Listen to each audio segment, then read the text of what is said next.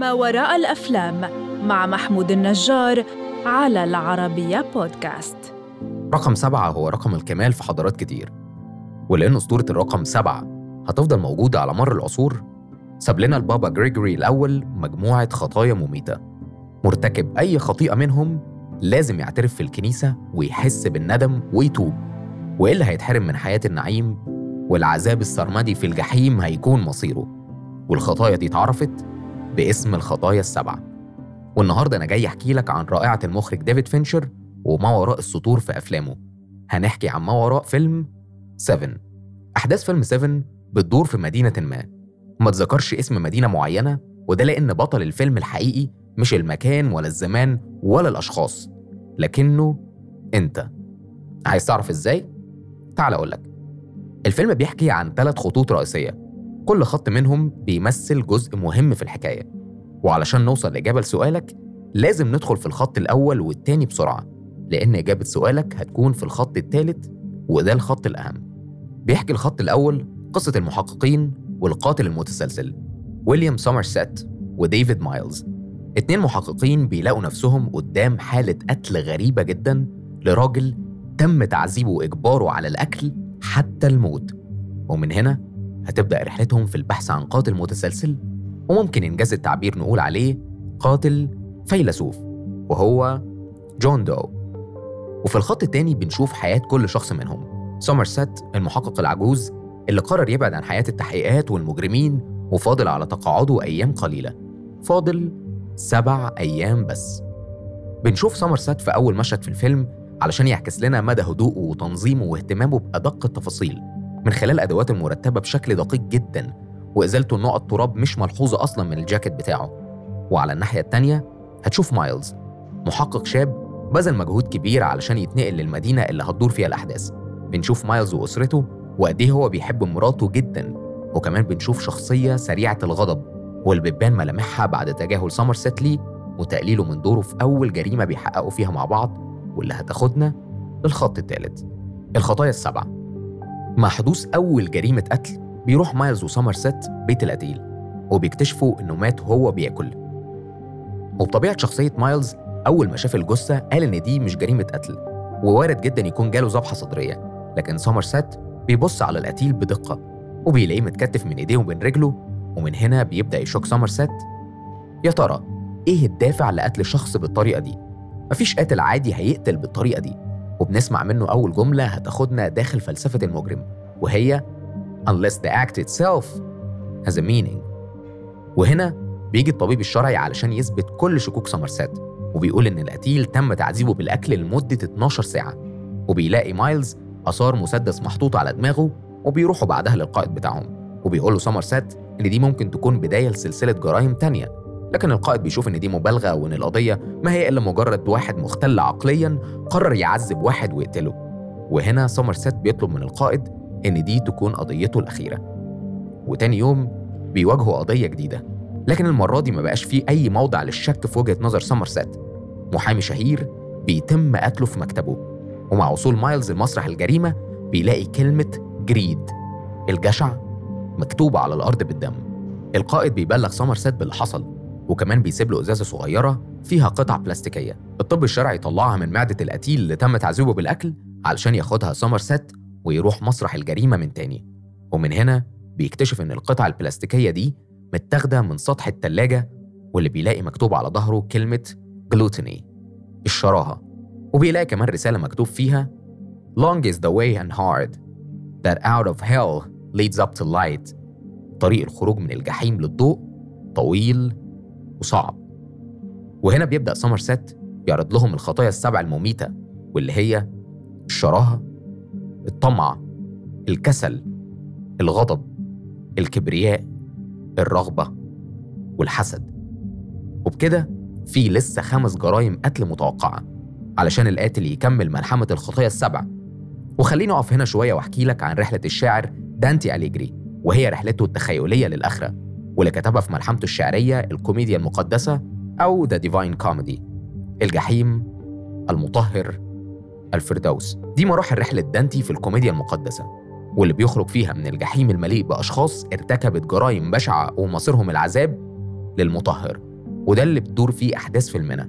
واللي بيتم فيه التوبة والتكفير عن الذنوب بإن كل واحد بيتعاقب بنفس جريمته علشان يتطهر منها وبعدها بيوصل الفردوس المخرج ديفيد فينشر قرر إنه يعرفنا من أول الفيلم إننا في مرحلة المطهر وإن الجزاء لازم يكون من جنس العمل. فبنشوف الراجل المصاب بالشراهة بيموت بعد ما بيتم تعذيبه وإجباره على الأكل اللي كان بيمثل مصدر سعادته. لكن المرة دي هو مصدر عذابه وموته.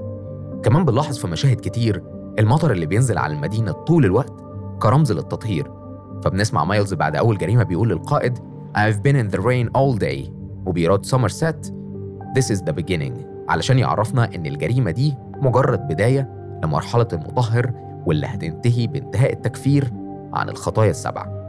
خلينا نسيب رحلة دانتي والكوميديا المقدسة علشان نرجع للخطيئة التانية وهي الجشع واللي بيتناقش في الجريمة بتاعتها مايلز مع سومرسيت في بيته بعد ما تريسي زوجة مايلز عزمته عندهم. مايلز بيوري لسومرسيت الرسالة اللي اتثبت جنب جثة القتيل واللي مكتوب فيها one pound of flesh. No more. No less. No cartilage. No bone but only flesh. This task done and would be go free. دي جملة مأخوذة من مسرحية تاجر البندقية لويليام شكسبير. وبعد كده بيروحوا هما الاتنين لزوجة القتيل اللي صورتها كان مرسوم عليها بالدم وبيحاولوا يوصلوا لأي معلومة ممكن تفيدهم. وقت ما كانت بتقلب في صور القضية اكتشفت إن اللوحة الموجودة في المكتب مقلوبة وده مش وضعها الطبيعي. وبالفعل بيلاقوا ورا اللوحة دي بصمات لشخص مشتبه فيه. وللأسف مش بيكون هو القاتل المتسلسل اللي بيدوروا عليه لكنه صاحب الخطيئة الثالثة سلاث الكسل. وهي الكلمة اللي اتكتبت على الحيطة في أوضة فيكتور اللي المفروض كان مشتبه بيه إنه القاتل لكن بمجرد دخول القوات الخاصة بيلاقوه نايم على السرير على هيئة هيكل عظمي وبيلاقوا جنبه مجموعة صور تم التقاطها ليه على مدار سنة كاملة. سنة ما اتحركش فيها من السرير. وأول ما بيقرب منه واحد من الضباط بيكتشف إنه لسه عايش. وبيروحوا بيه على المستشفى. والدكتور بيقول لهم إنه كان بياخد مضادات جراثيم علشان ما يصابش بقرحة الفراش وإنه مر بتجربة تعذيب صعبة جدا والموت هيكون مصيره في أقرب وقت. الشخص اللي يفكر إنه يربط واحد في السرير لمدة سنة كاملة أكيد عنده منهج بيمشي عليه وفلسفة معينة وأكيد الفلسفة دي بياخدها من كتب ليها علاقة بالخطايا السبع وده اللي خلى سومرسيت ياخد مايلز ويروحوا يقابلوا واحد من المباحث الفيدرالية ويدوله 50 دولار علشان يجيب لهم أسماء الناس اللي بتشتري كتب مختومة وهي كتب فيها أفكار متطرفة أو غريبة وبيتم مراقبة الناس اللي بتقراها من المباحث الفيدرالية. وبالفعل بيلاقوا في قائمة الأسماء دي واحد اسمه جون دو. وبيروحوا بيته لكن مش بيلاقوه وبيتفاجئوا إنه طالع على السلم وبيضرب عليهم نار. أنا معجب بذكائكم وإنكم قدرتوا توصلوا لي لكن للأسف هضطر أذي واحد فيكم. دي الجملة اللي قالها جون دو لمايلز في التليفون بعد ما قرروا يدخلوا بيته ويلاقوا فيه صور الجرائم كلها. وكمان كتب كتير جدا عن الخطايا السبع ومع كل ده بيلاقوا صورة البنت بتكون هي صاحبة الخطيئة الرابعة. lust الشهوة. صاحبة الصورة هي فتاة ليل. بيقرر جون إنه يخلصها من خطيئتها ويجبر الشخص اللي كان معها إنه يقتلها علشان كده يبقى فاضل ثلاث خطايا بس. في اليوم اللي بعده جون دو بيرتكب جريمته الخامسة. بيروح سومرسيت ومايلز مسرح الجريمة وبيلاقوا بنت وشها متشوه وملزوق في إيديها الشمال تليفون وفي إيديها اليمين علبة أقراص حبوب وبنسمع سومرسيت بيقول call for help and you will live but you will disfigured or you can put yourself out of your own misery. انقذي نفسك ولكن هتعيشي مشوهة أو انهي معاناتك دي وانتحري. والواضح إنها لجأت للاختيار التاني علشان دي تكون الخطيئة الخامسة اللي اتكتبت على الحيطة وهي pride أو الكبرياء. وبعدها بيروح جون دو يسلم نفسه وده بيخلي سومرسيت ومايلز يشكوا جدا. إزاي يسلم نفسه ولسه في خطيئتين ما تمش التكفير عنهم. وبيبعت لهم جون رسالة مع المحامي بتاعه إن لسه في جثتين هو قتلهم ومخبيهم. وعلشان يعرفوا مكانهم هيروحوا هما التلاتة. سومرسيت مايلز وجون دو. وده لأنه معجب جدا بذكائهم. ولو ما وافقوش هيدعي الجنون وده هيقدر يخلي المحامي بتاعه يخرجه من القضية بسهولة. وبالفعل بيوافقوا على طلبه. وبيروحوا هما التلاتة في عربية للمكان اللي قال عليه جون. وهنا بيجي عامل توصيل ومعاه صندوق وبيقول إنه اتطلب منه يوصل الصندوق للمكان ده. الساعة سبعة. سومرسيت بيفتح الصندوق وبيلاقي فيه حاجة هتخليه يقول الجملة دي. John Doe has the upper hand. وأثناء ما كان سومرسيت رايح يستلم الصندوق ويفتحه جون قال لمايلز إن معجب بيه جدا وبحياته الزوجية وإنه كان بيتمنى طول عمره يعيش نفس حياته. وبيقول له إن النهاردة الصبح راح بيته. وذبح مراته اللي كانت حامل وما كانتش لسه قالت لمايلز. وبنعرف إن اللي في الصندوق ده راس مراته. الخطيئة السادسة هي الغضب. وهي خطيئة مايلز اللي هيقتل جون بدون ما يتأكد من الصندوق نتيجة غضبه الشديد وهيتقبض عليه. والحسد هو خطيئة جون اللي بسببها شاف إنه يستحق الموت لأنه عاش طول عمره بيحسد مايلز على حياته. وبكده تكون اكتملت الخطايا السبعة وحقق جون دو هدفه ورسالته في الحياة وبينتهي الفيلم بصوت سومرسيت وهو بيقول The world is a fine place and worth fighting for. I agree with the second part. فيلم 7 بيورينا الجانب المظلم من الحياة وبيخلينا نراجع نفسنا في كل أفعالنا ولو بتسأل على جوائز الفيلم ده فخليني أقول لك إن من وجهة نظر ناس كتيرة جدا الفيلم اتظلم في ترشيحات الأوسكار لكنه يفضل واحد من أهم وأقوى الأعمال في تاريخ السينما. شوف فيلم 7 وقول لي رأيك إيه في اختيار ديفيد فينشر للجريمة البوليسية علشان تكون القالب الأساسي للفيلم. وكان إيه تأثير آخر مشهد عليك. واستناني الحلقة اللي جاية. أنا محمود النجار في بودكاست ما وراء الأفلام المقدم من العربية بودكاست علشان نشوف فيلم جديد بمنظور مختلف. منظور ما وراء الأفلام.